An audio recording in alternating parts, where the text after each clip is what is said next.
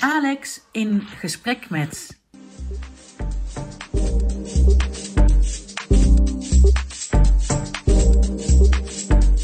Mogelijk gemaakt door Sensor Bestuur.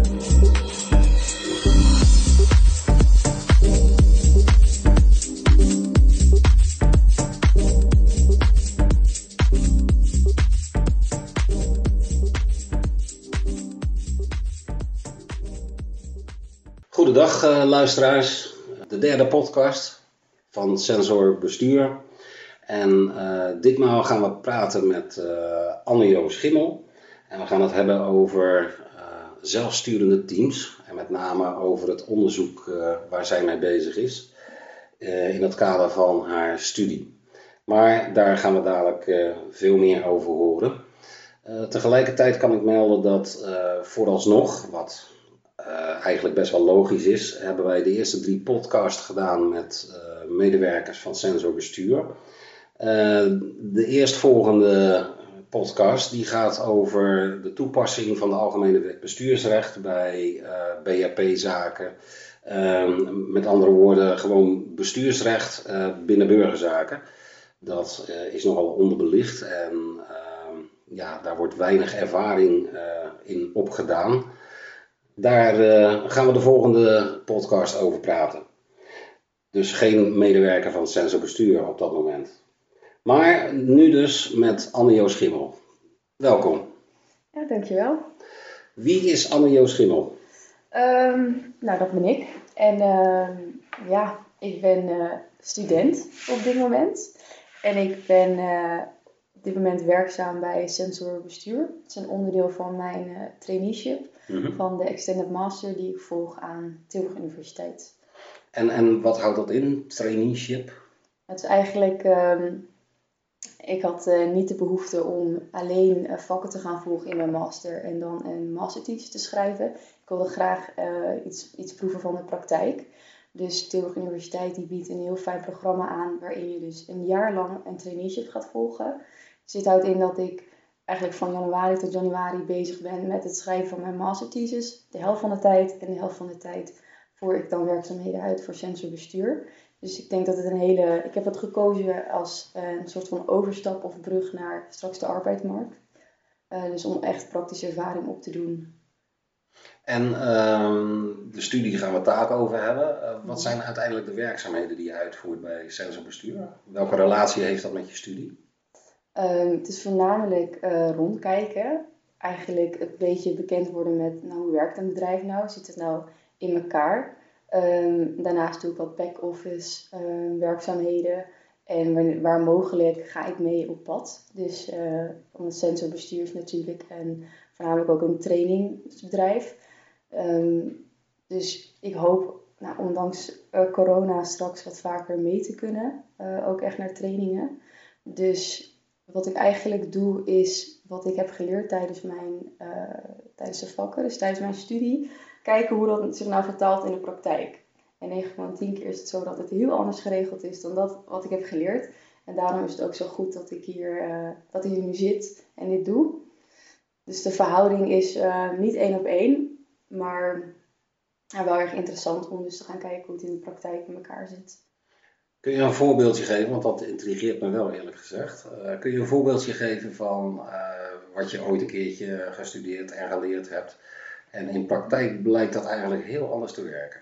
Hoe, waar, ik het, waar, waar ik het heel erg mee zit, is dat ik heel veel dingen heb gelezen. En bijvoorbeeld artikelen heb gelezen en heb geleerd van nou, als je dit implementeert, dan, uh, dan heb je een bepaalde uitkomst, heb je een goed resultaat, dan werk je medewerkers beter.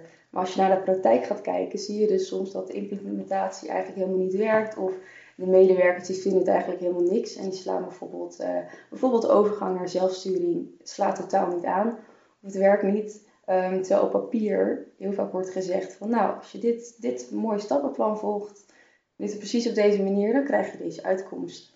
Dus er zitten veel meer haken en ogen aan in de praktijk. Er zijn veel meer nuances.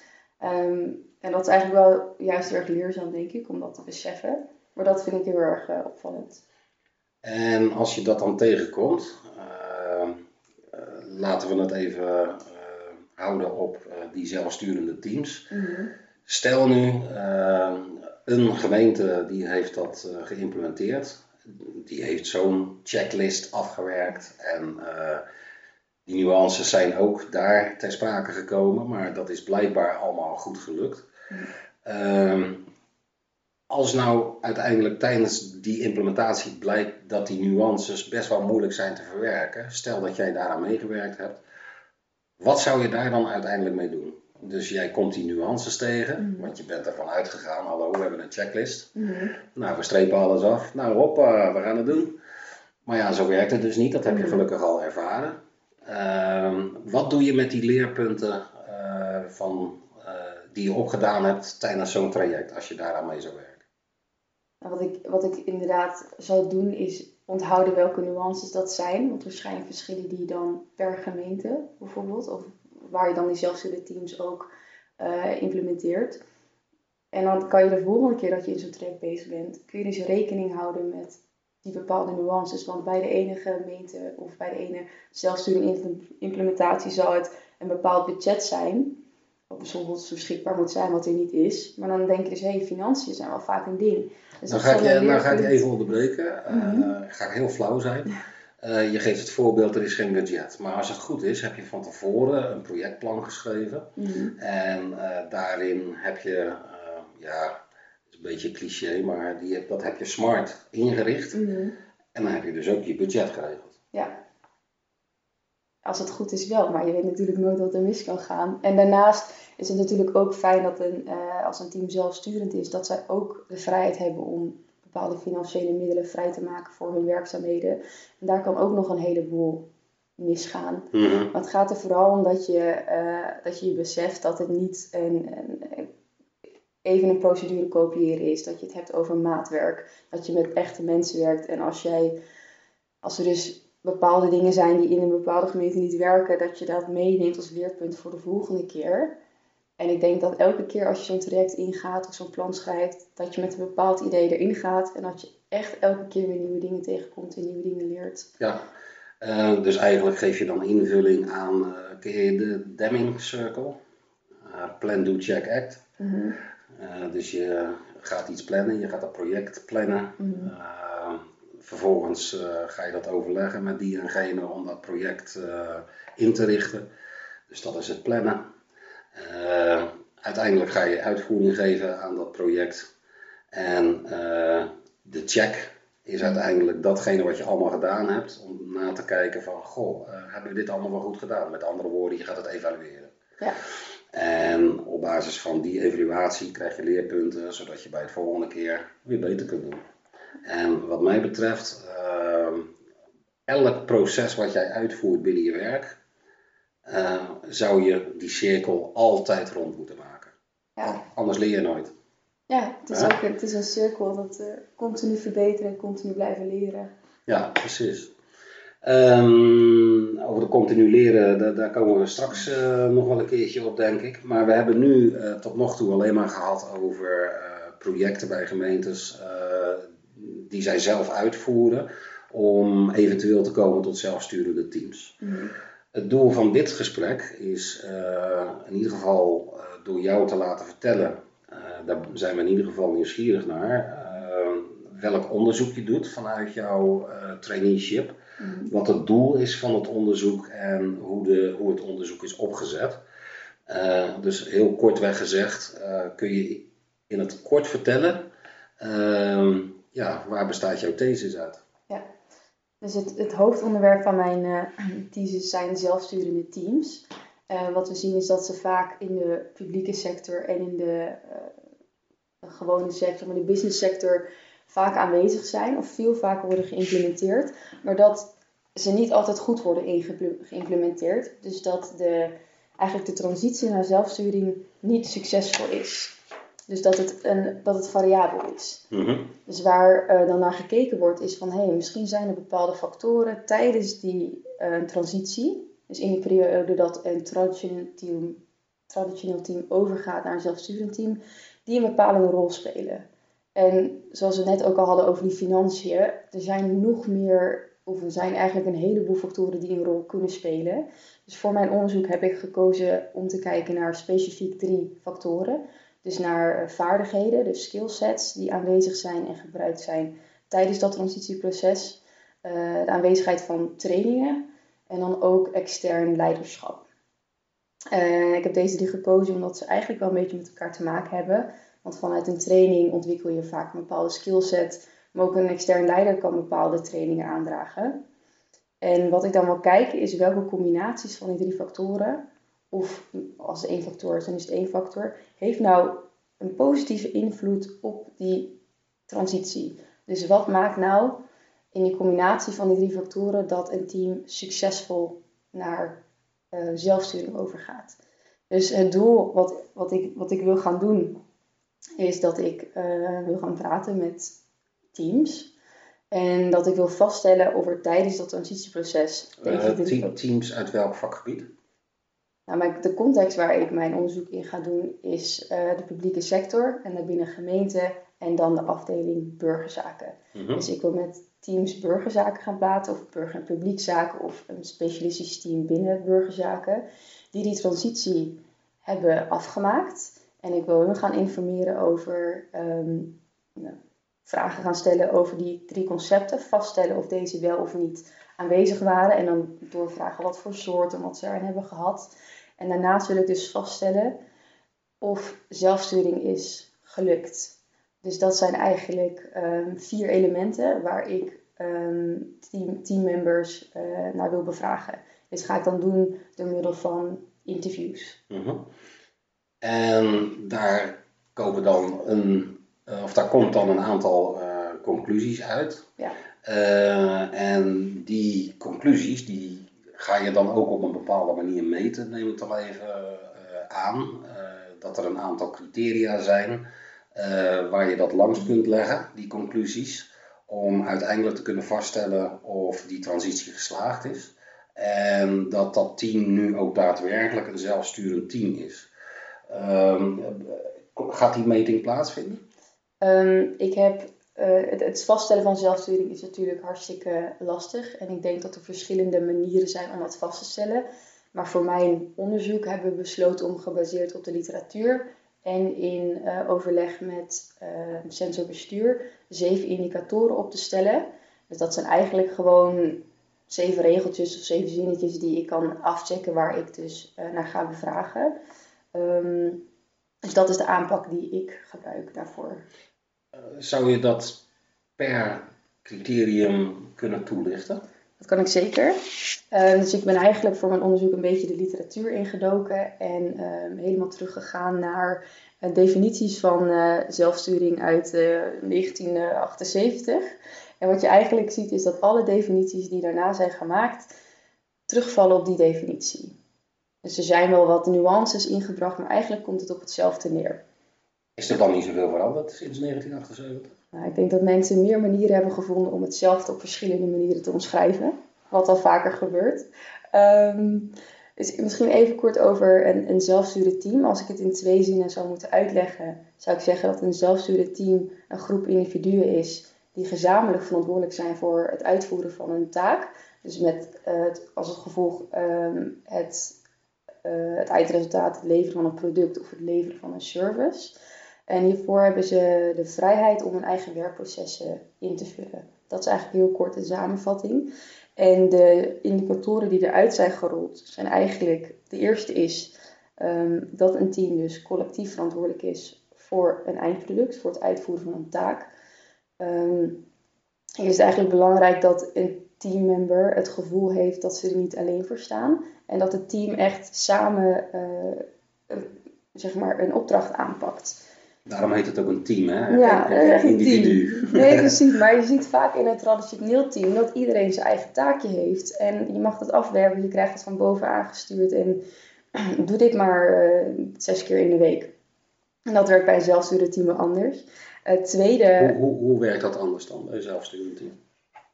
Nou, ten eerste heb je, uh, is vaak de, de managementlaag is weg. Dus het team is niet meer aangestuurd door een manager, maar het is zelfsturend. Dus ze regelen zelf hoe uh, hoe ze hun werkprocessen aanpakken. Ehm, en dat zul je ook zien in de volgende eh, criteria of indicatoren die ik uitleg, is dat ze samen het samen doen. Dat ze elkaar zo Dat, uh, dat snap ik. Maar ik, ik, probeer ook een beetje advocaat van de duivel te Mhm, spelen. die, die, die managementlaag, die is ineens weg. Als ik Ja. een zelfsturend team heb, uh, wie gaat mij dan vertellen wat er gebeuren moet? Want onze organisatie die heeft uh, een bepaalde visie, een Mhm. bepaalde strategie. Uh, hoe weet ik dan als teamlid Mhm. wat ik kan en mag binnen die visie en strategie? Je hebt vaak nog wel, als we het hebben over gemeentes, zal het afdelingshoofd vaak blijven zitten of eventuele coördinatoren. Maar het is juist die middellaag van management. Ja, dus die- ja, die teammanager dus. Uh, of zelfs soms ook uh, degene die meerdere teams onder zich heeft, die Mhm. met die teammanagers overlegt, dat die laag weg wordt gehaald. En dat wordt natuurlijk niet van uh, vandaag of morgen Nee, gedaan, maar dat is een, is een proces. Mhm. En de taken die zij normaal vervullen en hun verantwoordelijkheden, die worden langzaam bij het team neergelegd. En dat geeft hun dus de mogelijkheid en de vrijheid om zelf die processen of die, die taken in te vullen, om veranderingen aan te brengen waar mogelijk. Ehm, ja, dus dat is, ja, dat is eigenlijk, daar komt die collectieve verantwoordelijkheid vandaan. Hm, Oké. Eh, ja, je had er zeven. Of je hebt er Ja, zeven. ik heb er dus, zeven. eh, Ik ga door. Ehm, dus het tweede is dat eh, teamgenoten elkaar taken kunnen overnemen. Dus dan hebben we het over dat ze gecross-trained zijn of cross-functioneel zijn. Dat is hartstikke belangrijk. Ehm, zeker wanneer het gaat over ehm, snel producten leveren en gewoon continu door kunnen performen. Dus wanneer bijvoorbeeld iemand eh, ziekteverlof heeft of eh, op vakantie gaat, dat eh, teammember A de taken van teammember B kan overnemen. En nu gaat het er niet om dat iedereen precies elke taak specialistisch kan uitvoeren, maar wel kan opvangen waar nodig. Dus dat houdt uiteindelijk in, heel kort gezegd, de kwetsbaarheden weghalen door het generalisme in te voeren. Precies, precies. De specialismen zijn nog steeds mogelijk, maar als iedereen een beetje generalist is, dan kan het team altijd blijven draaien. Ja, nou, dat is altijd mijn, eh, mijn grootste wens geweest eh, binnen een team burgerzaken, dat je eh, een generalistische specialist hebt. Ja.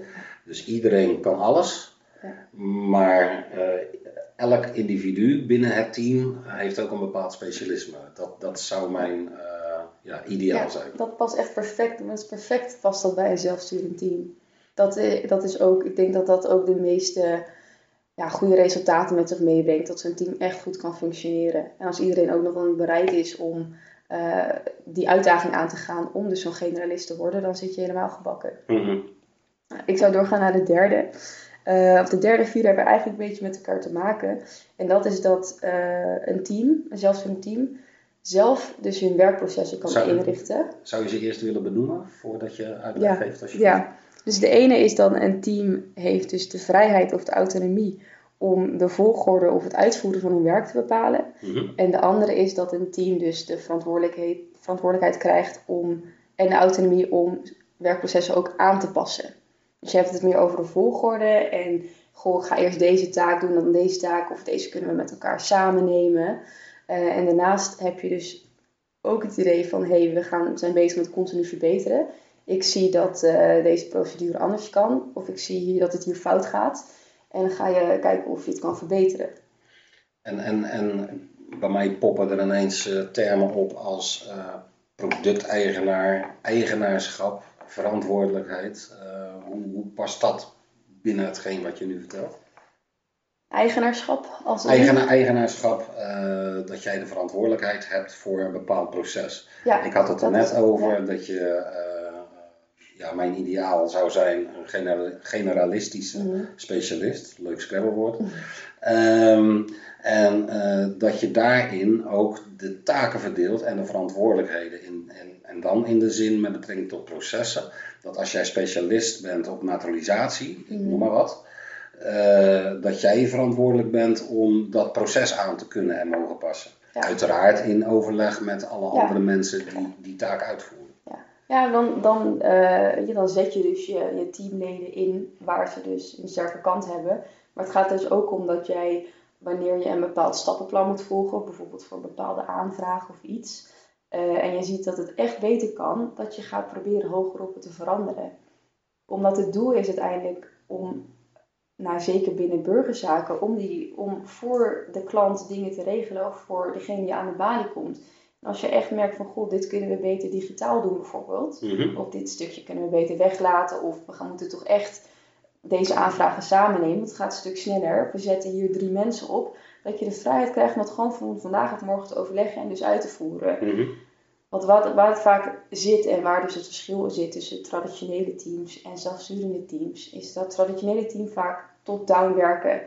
Van hier heb je procedure, zo doe je het maar, want zo werkt het. Maar degene die die procedure maakt, die werkt helemaal niet op die werkvloer. Die heeft helemaal niet te maken met eh, die processen. Dus waar moet je nou je kennis vandaan halen om echt je organisatie te verbeteren? Uit dat team. Mhm. En dan is het dus bij zelfsturende teams zo dat zij dus vanaf hoger op echt de vrijheid krijgen om dat zelf in te vullen. Hoe wordt dat uiteindelijk eh, gecheckt?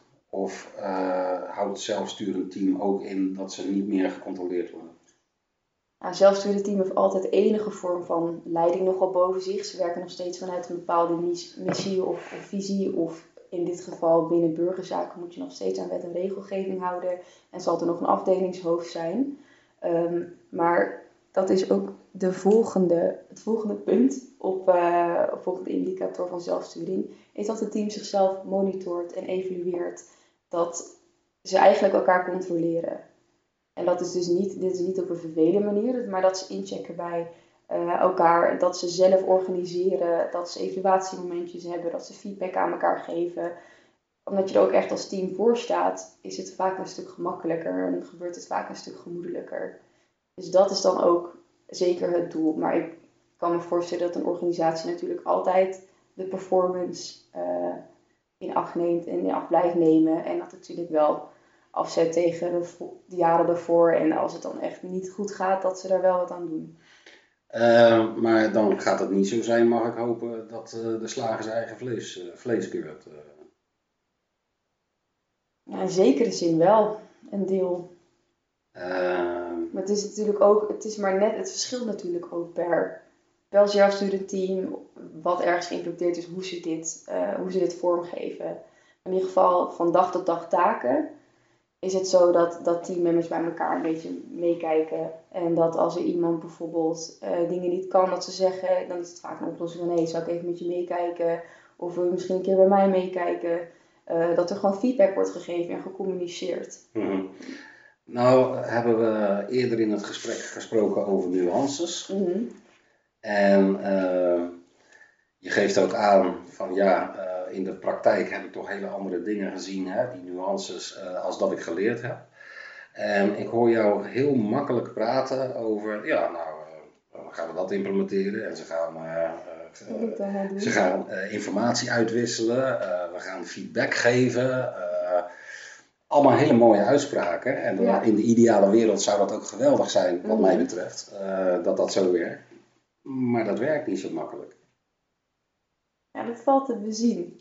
Dat, Nou. valt, te- dat, dat ga ik ook onderzoeken. En nee, het kan. Ik, ben, ik sta aan het, eh, aan het begin van mijn onderzoek. Mhm. En het mooie aan onderzoek is, is dat ik natuurlijk eh, iets op papier heb bedacht en heb onderzocht. En alles wat ik, eh, de informatie waarop ik mijn onderzoek heb bedacht, is, eh, is ook bedacht op ander onderzoek. Het is allemaal op papier.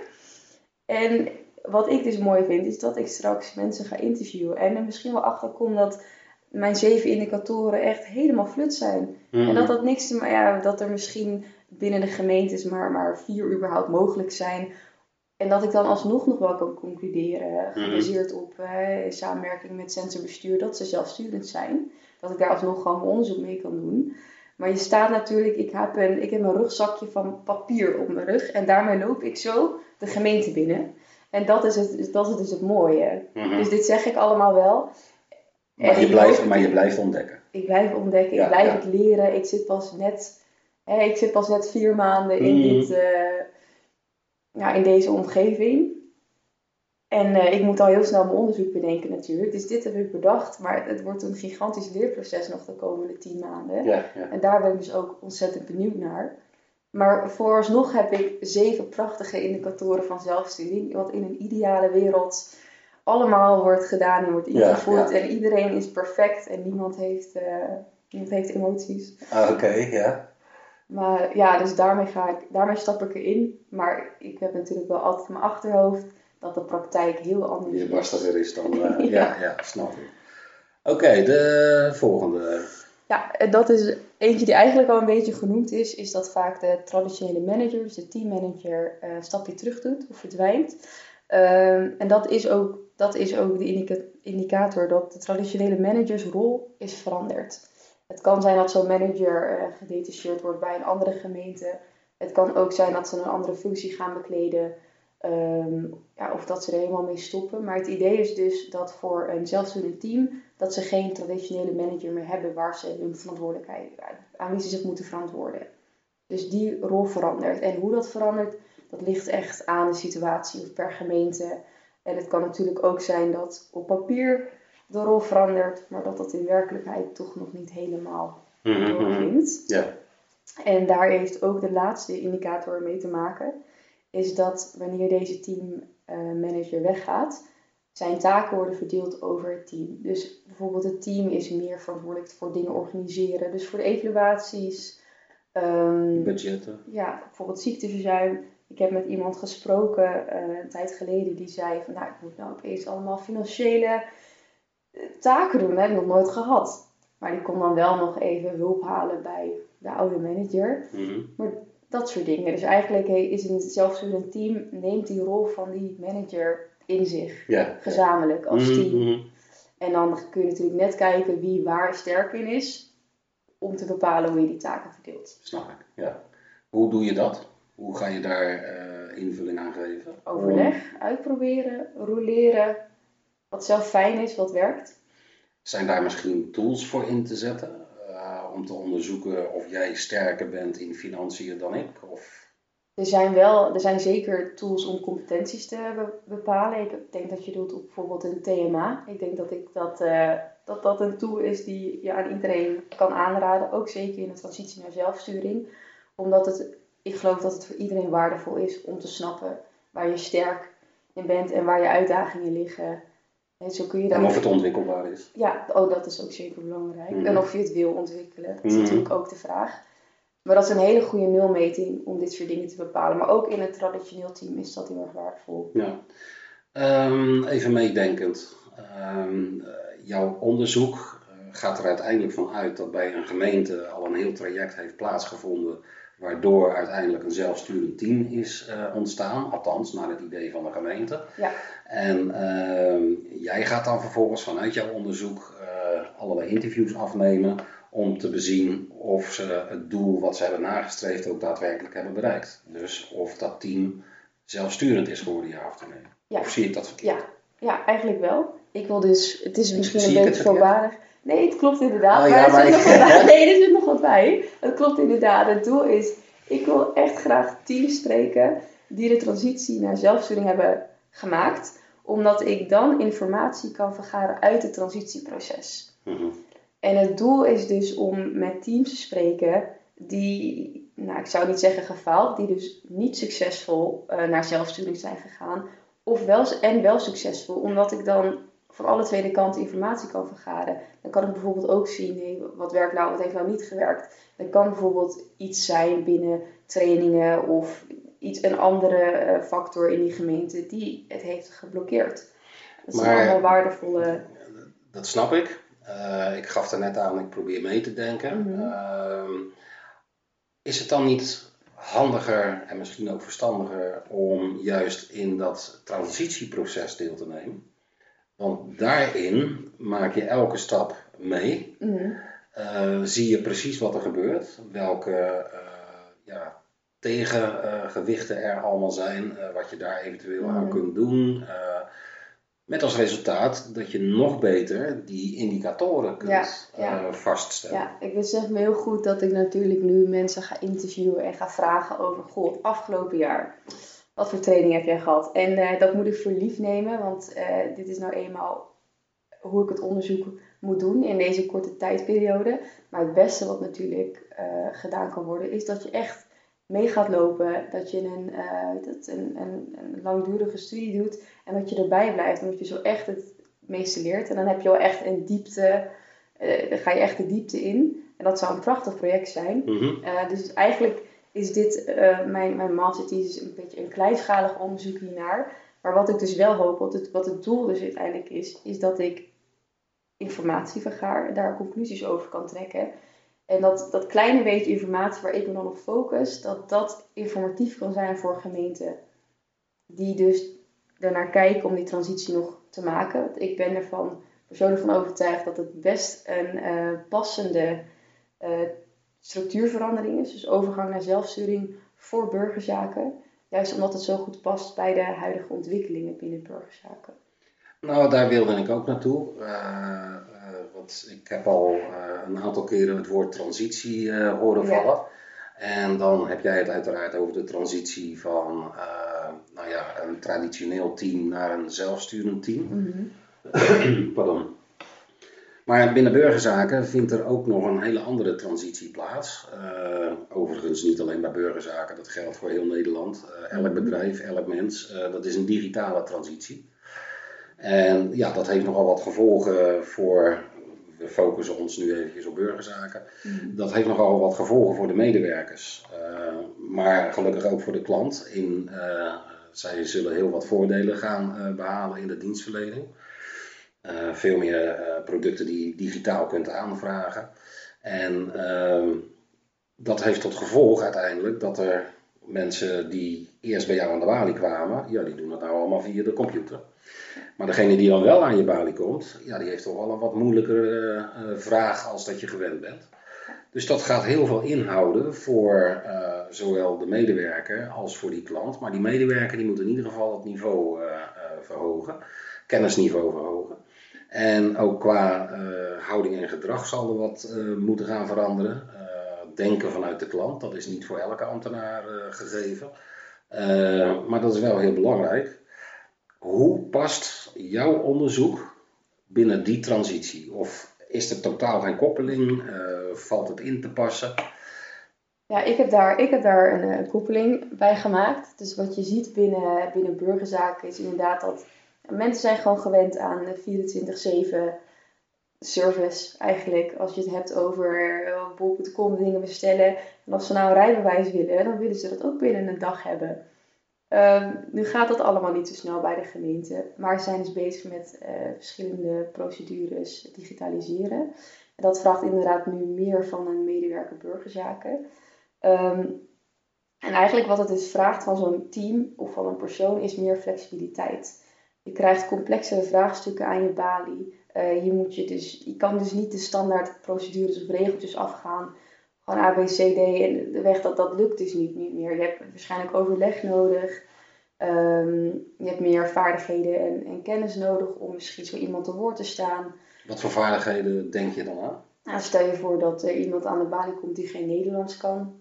Of iemand die bijvoorbeeld agressief wordt omdat het online niet werkt, die gefrustreerd is. En het is natuurlijk zeker van belang dat iemand die aan de balie komt nu echt als klant wordt behandeld en dat die persoon centraal staat.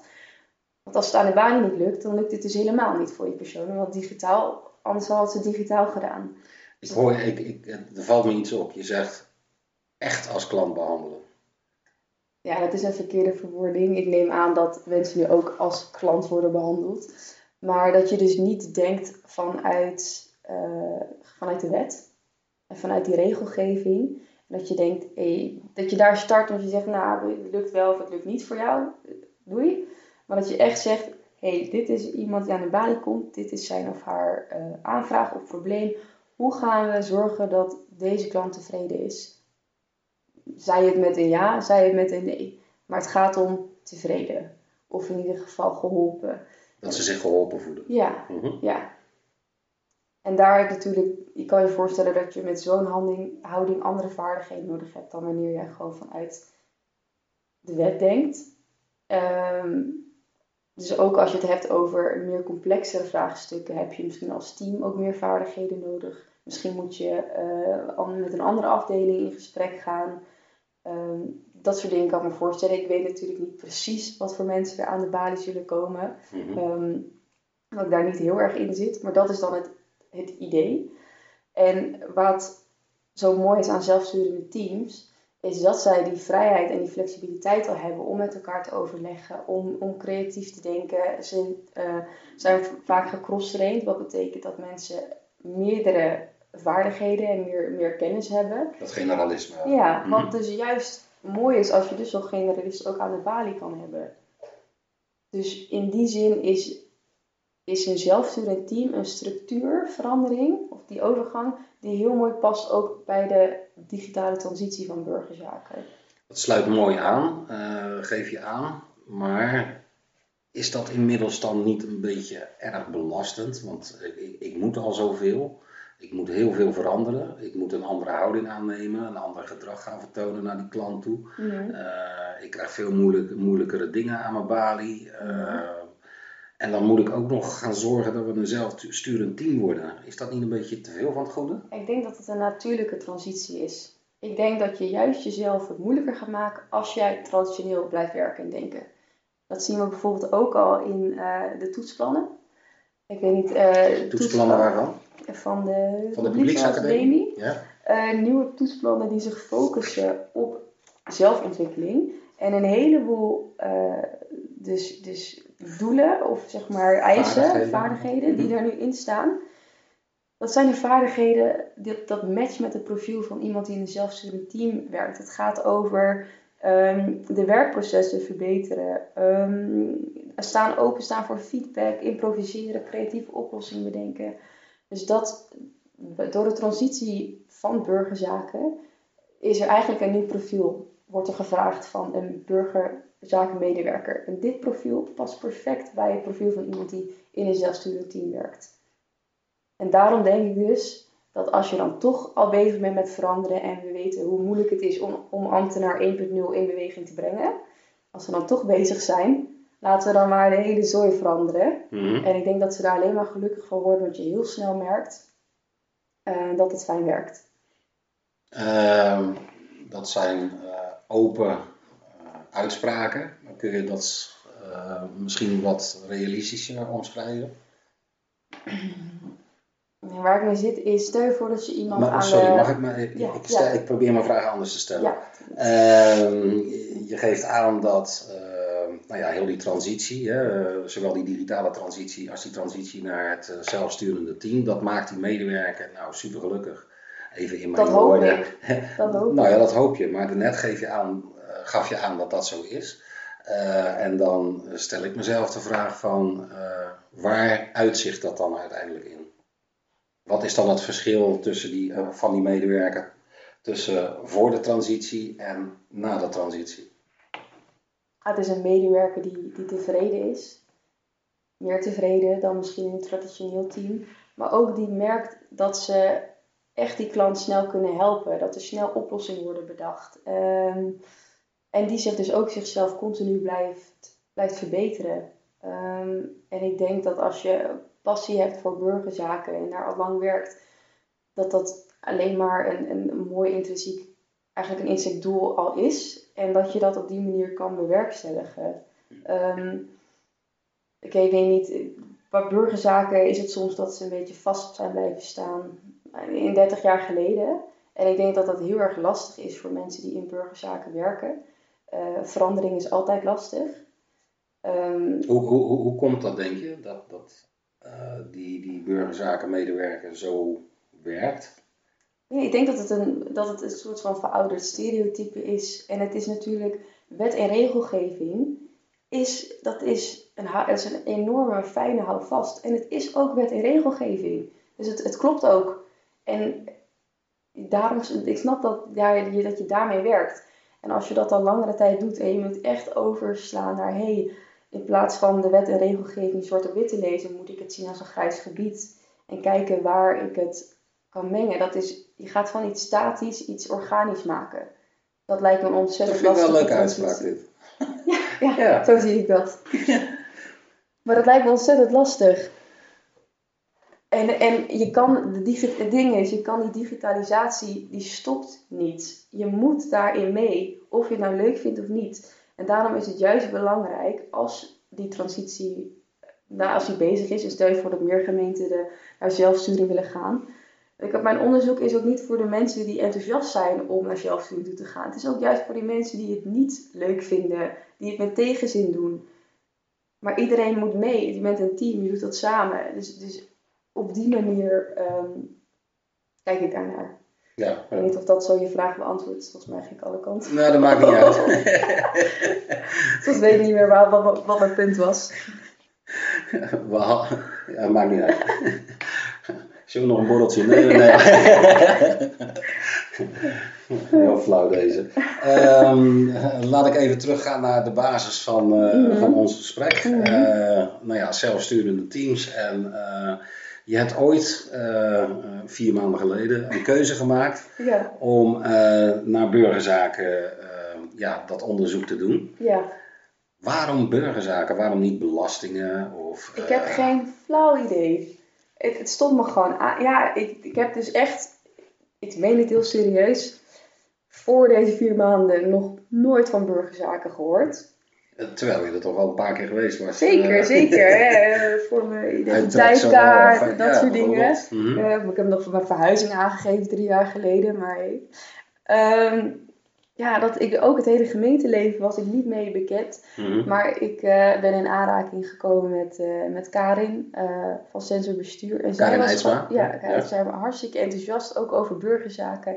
En eigenlijk moet ik haar de credit geven voor dit onderzoek. Want zij zei van, hé, hey, waarom doe je dat nou niet bij burgerzaken? Want dat maakt een ontzettend interessante ontwikkeling door al, al een aantal jaren. En ik denk dat dat voor welk onderzoek je ook doet, dat een interessante ehm, context is, omdat het in beweging is. Het is dynamisch. En het is juist leuk om in zo'n context dan een onderzoek uit te voeren. Mhm, mhm. En eh, nou ja, goed, je hebt die keuze inmiddels gemaakt en, Ja. en je bent al daar druk mee bezig. Eh, hoe ervaar je het tot nog toe? Ik heb, eh, het is ingewikkeld. Het gemeenteleven is, is ingewikkeld en dan denk je dat je weet hoe een gemeente eruit ziet. En dan kom je erachter dat elke gemeente anders is ingedeeld. En elke gemeente andere namen heeft voor de afdelingen.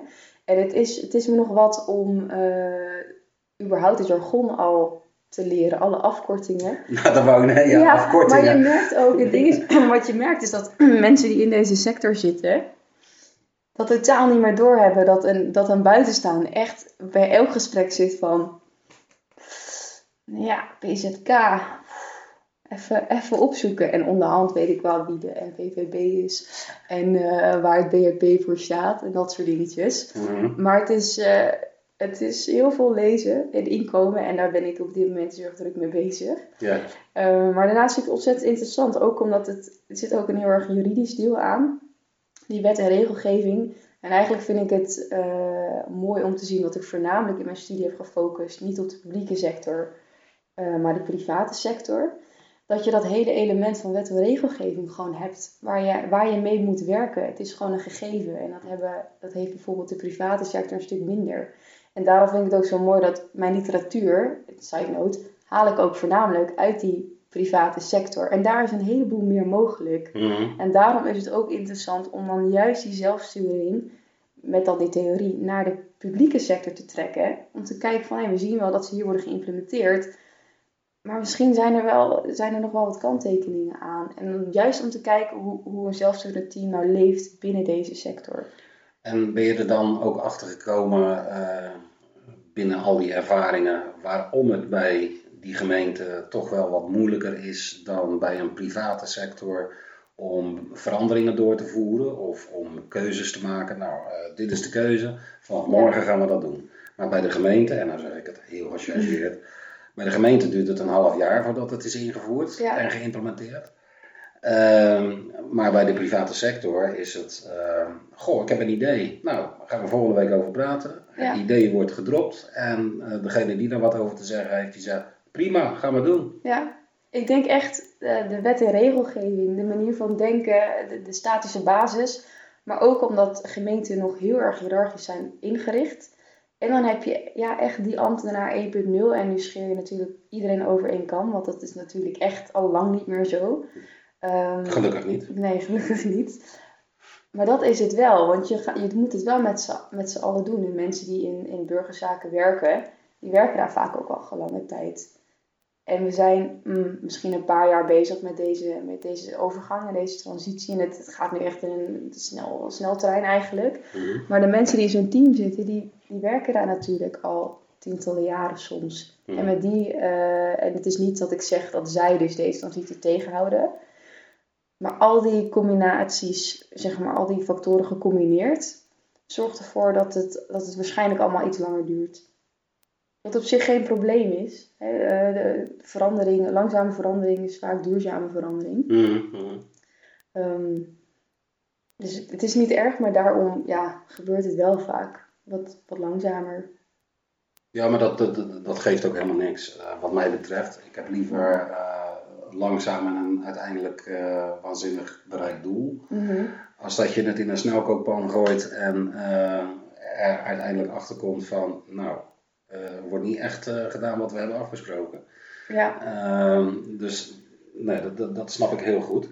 Ehm, we hebben het nu constant over burgerzaken. Ehm, we hebben nog niet het woord publiekzaken in de mond eh, gehad.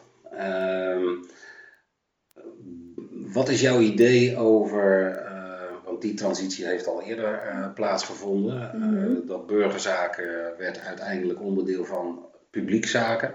Ehm, in die zin dat de medewerkers die bij burgerzaken werkten, met name in de eerste lijn, eh, eerste lijn dienstverlening, die moesten ineens niet alleen maar aan de balie zitten om een paspoort af te geven, eh, maar die moesten ook nog aan de receptie zitten. En die moesten ook in een callcenter gaan zitten.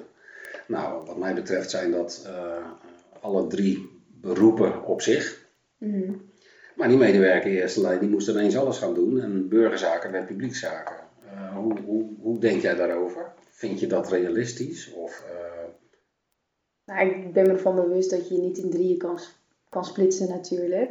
Eh, maar ik denk, ik denk dat dat, eh, ik weet niet of dat hun is opgedrongen of dat dat zo moest.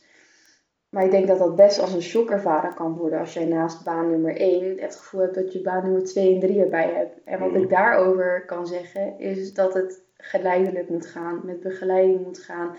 En het kan ook echt zo zijn dat iemand denkt, maar ik wil helemaal niet in een callcenter zitten. En dat is vaak ook oké. mhm, Maar dat het voornamelijk, eh, zeker bij ook zo'n overgang, dat, ik bedoel, uiteindelijk als je zelfsturend team bent, hè, dan, staat, dan staat de klant centraal. Maar tijdens een transitieproces staat ook echt de medewerker centraal. En wat het, het tempo wat zij aankunnen voor verandering. En je zult ook zien dat binnen een team, en je kan maar concluderen of een team uiteindelijk zelfsturend is of niet, maar dat verschillende individuen binnen een team verschillende levels van zelfsturing eh, maar kunnen bereiken. En als je dan zo iemand hebt die het, die het eigenlijk echt niet ziet zitten, dan moet er ook ruimte voor zijn. mhm.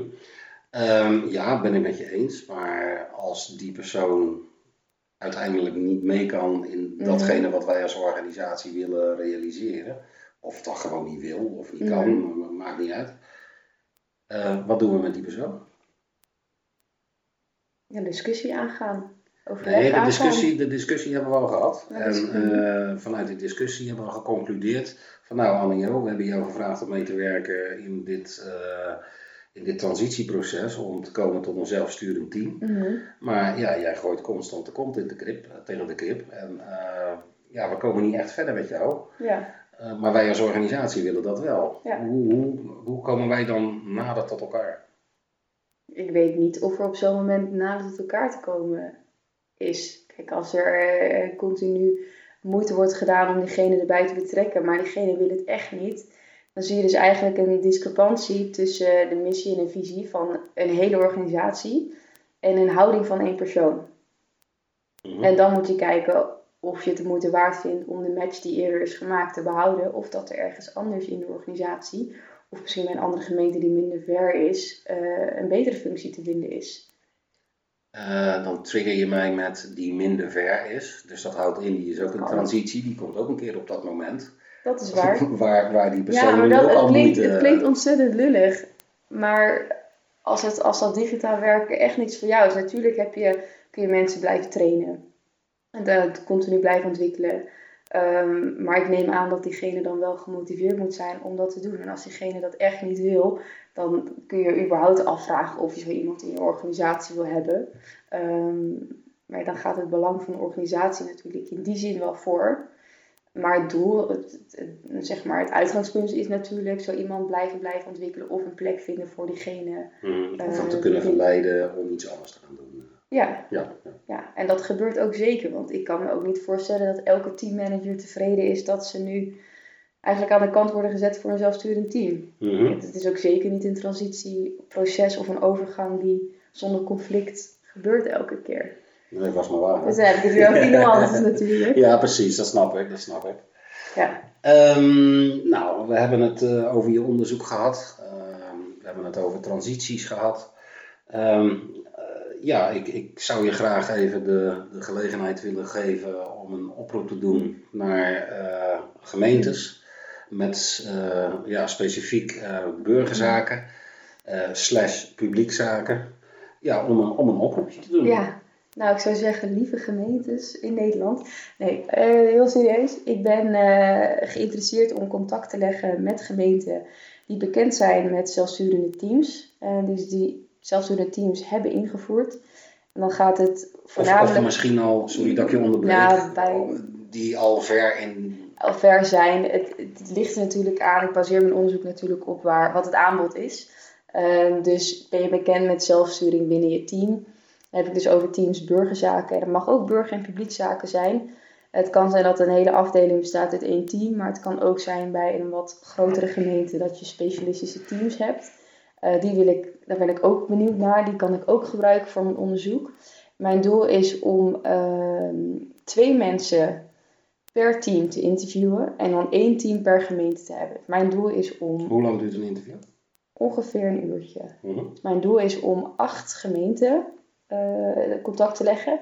En dan uit elke gemeente één team te hebben. En uit dat team dus twee mensen te spreken.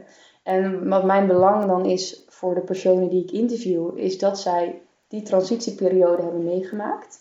Dus dat ik ook hun kan bevragen, of hen kan bevragen over ehm, hun ervaringen. En dus ook echt een volledig beeld krijgen van die transitie. En dat ze daarnaast wel goed bekend zijn met eh, de context, dus met burgerzaken. Dat ze al twee of drie jaar werkzaam zijn binnen dat vakgebied, maar ook al een tijdje eh, werkzaam zijn binnen dat team. Dus dat wanneer ik vraag hoe hun teamgenoten bijvoorbeeld eh, taken van elkaar overnemen, dat ik vraag, zijn er eh, andere teamgenoten die op andere eh, vlakken zijn getraind dan jij, dat ze daar wel kennis van hebben. Dus dat zijn, dat zijn eigenlijk mijn, ehm, mijn criteria. Ehm, en als je dus als je zo'n gemeente bent of je bent iemand die in zijn team werkt, dan kun je dus contact opnemen met sensorbestuur en vragen naar Anjo. En ehm, verder zou En- ik en ook. eh, wat, wat eh, weet je toevallig het telefoonnummer van eh, waar ze naartoe kunnen bellen of dat weet ik mailen? Ik Of... kan mijn eigen telefoonnummer wel geven, maar ik denk dat het sensorbestuur iets handiger is.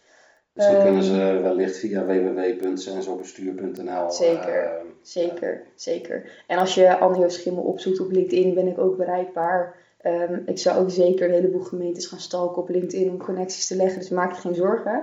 Waarschijnlijk kijk je in de kom- komende twee weken toch wel een berichtje van mij. Ehm, want dat is het spannende. Het is natuurlijk, zelfsturende teams zijn niet overal al geïm- Of als ze worden geïmplementeerd, of ze zijn nog niet helemaal geïmplementeerd. Dus ik ben eigenlijk op zoek naar die pionier, pionierende gemeenten. eh, die, die daarvoor uitkomen dat ze zelfsturing hebben ingevoerd. En die, eh, die wil ik heel graag spreken. Mhm. Ehm, ja, dus dat is eigenlijk mijn oproep aan jullie. Nou, dankjewel bij deze eh, gemeentes. Eh, ja, reageer. Ehm, en dan gaat het uiteindelijk niet alleen om eh Anne Jo haar onderzoek en het doel wat ze daarmee wil bereiken, maar het geldt ook voor u als gemeente. Ehm, ja, dat u een, een spiegel voorgehouden krijgt over het resultaat van het implementeren van een zelfsturend team. Eh, dus ook u, eh, en het, eh, het kost u niks, dan alleen tijd. Ehm, en dat gaat dan om twee mensen per gemeente die uit het team burgerzaken geïnterviewd wordt. Dus bij deze nogmaals, we zien graag uw, uw aanmeldingen tegemoet om zowel uzelf als Anne Jo te helpen. Dank u wel daarvoor bij voorbaat. En daarmee eh, zijn we uiteindelijk eh, aan eh, bijna het einde van de podcast gekomen. Ehm, gebruikelijk doen we altijd een aantal keuzes voorleggen aan degene die we interviewen in deze podcast. En dat is in dit geval, zoals bekend, Anne Jo. Ik ga haar tien keuzes voorleggen, die moet ze beantwoorden. En uiteindelijk, na de aantal keuzes die we hebben voorgelegd, stellen we de vraag: wil je nog ergens op terugkomen? Ben je er klaar voor, Anne Jo? Studie of werken? Werken. Swaziland of Tilburg? Tilburg. Nederlands voetbalelftal of Nederlands hockeyteam? Uh, Nederlands voetbal. Zelfsturend of sturend manager? Zelfsturend. Hierarchische verhoudingen of alleen secretaris? Secretaris. ZZP of loondienst? ZZP. Digitale transitie of transitie ambtenarenberoep? Digitale transitie. Front- en back-office of alleen back-office? Front- en back-office. Publiekzaken of burgerzaken? Burgerzaken. Dankjewel. Wil je nog ergens op terugkomen? Um, nou, ze hebben over front- en back-office. Wil ik een opmerking maken dat ik, ik vind de digitale transitie prachtig. Ik vind het fijn dat dat kan en dat mensen zo sneller worden geholpen en dat er snelle dingen mogelijk zijn. Maar ik ben toch wel echt in, in hart en nieren overtuigd dat die front office, dat dat contact, dat dat zo fijn is. En dat dat ook zeker moet blijven.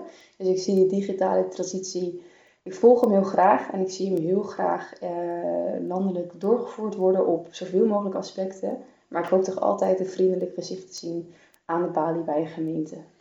Of aan de telefoon. Of, aan de telefoon. Over digitale transitie gesproken, dat je dadelijk iemand in beeld krijgt waar je mee kunt discussiëren. Uh, Of een robot, uh, die, die, hebben ze ook al. Uh, videocallen met, met de gemeente. Maar inderdaad, een, een menselijk gezicht. Laten we het niet te ver doortrekken. Mm. ik denk dat dat heel erg belangrijk is. Ik ben ik helemaal met je eens. Ehm, en dat vind ik ook een mooie, een mooie afsluiter voor deze podcast. Ik dank u hartelijk voor het luisteren. zoals in het begin aangegeven gaan we de volgende keer hebben over de AWB en burgerzakenprocessen. Um, en ja, graag uh, horen wij u, zien wij, dat wordt wat moeilijk met een rare podcast, maar horen wij u terug. Tot de volgende keer. En natuurlijk ook het afscheid van Anne Jo. Met de hartelijke dank ja, dat we met elkaar hebben mogen praten. Ja, bedankt. Ik vond het fijn of tof dat ik uh, hier aanwezig mocht zijn. Met jou in gesprek kon gaan. Graag gedaan. En uh, zoals er net al gezegd, uh, luisteraars, tot de volgende keer.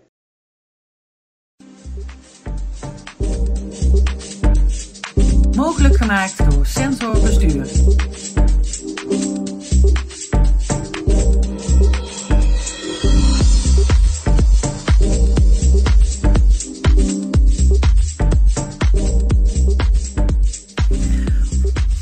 In de podcast Alex in gesprek met Raja Bentutu, waar we mee in gesprek gaan over de Algemene Wet Bestuursrecht in relatie tot de burgerzakenprocessen.